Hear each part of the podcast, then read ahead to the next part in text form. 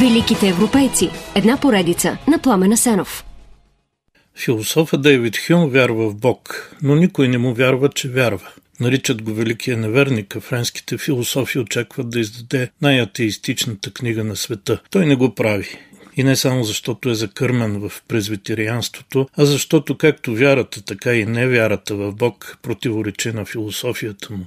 В своите есета за религията Хюм не казва, че няма Бог, както мнозина тълкуват, но твърди, че неговото съществуване е въпрос, който не би трябвало да се поставя. Няма отговор, който може да се потвърди чрез опита. По същата причина Хюм се противи на божественото сътворение. Дали в основата стои разум, принцип или сляпа природа, не можем да знаем по емпиричен път. Най-много се развихря Хюм обаче по отношение на чудесата. Намира, че зад тях винаги стои нечи интерес и казва, че религия, която се опира на вярата в чудеса, не би трябвало да съществува. Веднъж Дейвид Хюм се разхожда край Северното езеро и нагазва в кълта, а тя се оказва така дълбока и лепкава, че не може да се измъкне. Виковете му за помощ са чути от възрастна религиозна дама, която добре го знае като местния атеист. Тя отказва да му помогне с думите. Злополуката е справедлива присъда от небето за твоето безбожие и изневяра. Опита на Хюм да обясни, че той всъщност вярва в Бог, не дава резултати. Дамата го изнудва. Ще му помогне, ако го чуе да произнася Господната молитва и апостолския символ на вярата. А Хюм, който цял живот различава философските идеи от житейската практика, сваля шапка, вдига ръце и очи към небето и казва исканите молитви, след което е спасен от кълта.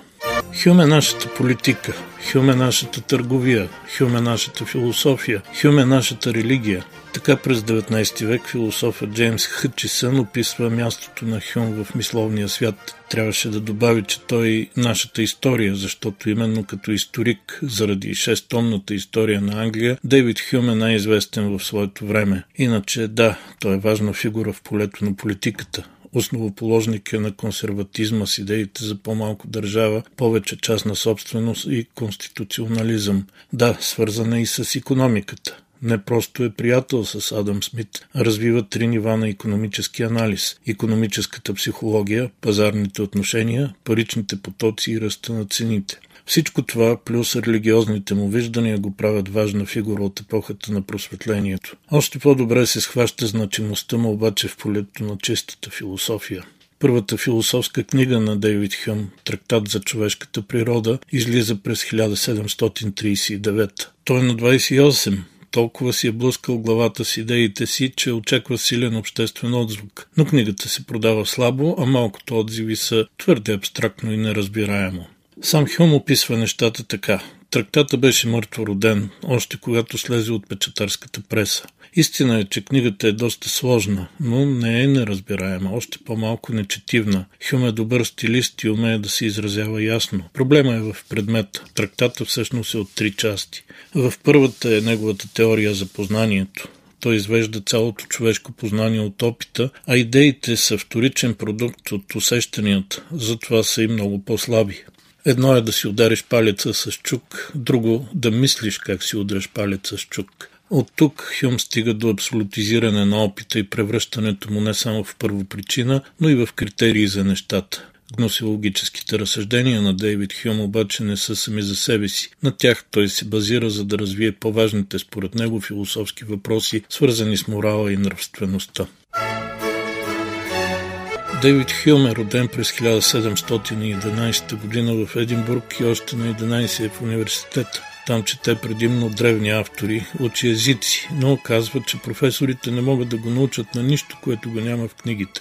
На 15 парясва университета и прави строга програма за самообучение, която след 3 години го води до силна депресия. Докторът го информира, че е пипнал болестта на учените и му дава точни предписания. По негов съвет преминах курс с горчиви лекарства и хапчета против истерия. Пиех по една английска пинта вино кларет всеки ден и ходех по 8 или 10 шотландски мили. Това продължи около 7 месеца пише той. И за цял живот си изгражда здравословен режим, който редува четене и писане с забавления като вист и билярд, добра храна и добро пиене в добра компания, готвене и посрещане на гости. А някои деликатно казват, че също така не отказва вниманието на дамите. Така е не само във Франция, където Хюм изкарва няколко години. През 1769 той се връща в Единбург за спокоен живот и често е в компания, не винаги ученолюбива и литературна. Привлекателен център на компанията е 20-годишната Нанси Орт. Тя е описвана като една от най-приятните и завършени жени. Има изключително чувство за хумор и се малви за оговорен, но нереализиран годеж между тях. Така или иначе, Дейвид Хюм никога не се жени, освен за науката. След неуспеха с трактат за човешката природа, той решава, че може би наистина книгата е неразбираема и практически я пренаписва в три отделни изследвания, като съкрещава обема и опростява език. Тези опити имат доста по-голям успех и постепенно на Хюм му излиза име на добър философ. Но славата не винаги носи и пари. Дейвид Хюм, чието семейство е благородно, но не особено богато, редовно е финансово притеснен, затова приема различни предложения. Става частен учител на богат пройдоха, секретар на Сент Клер, с който ходи на дипломатически мисии в Виена и Торино, обикаля Германия и Нидерландия. После го канят за библиотекар в университета на Единбург и там пише история на Англия, която вече му носи отдавна очакваното състояние. Въпреки, че след това смята да се занимава само с науките, Хюм не може да откаже предложението на маркиз Хертфорд и през 1763 заминава за Париж като секретар на посланник и получава страхотен прием, защото книгите му са вече по-известни във Франция, отколкото в Англия. След 5-6 години той се връща в Единбург, купува къща и се радва на спокойствие през последните си години. Дейвид Хюм умира от рак през 1776 на 65. Не го боли много. До последно е в съзнание и казва, че всъщност е доволен от смъртта, защото ще избегне последните години на опадък и страдания.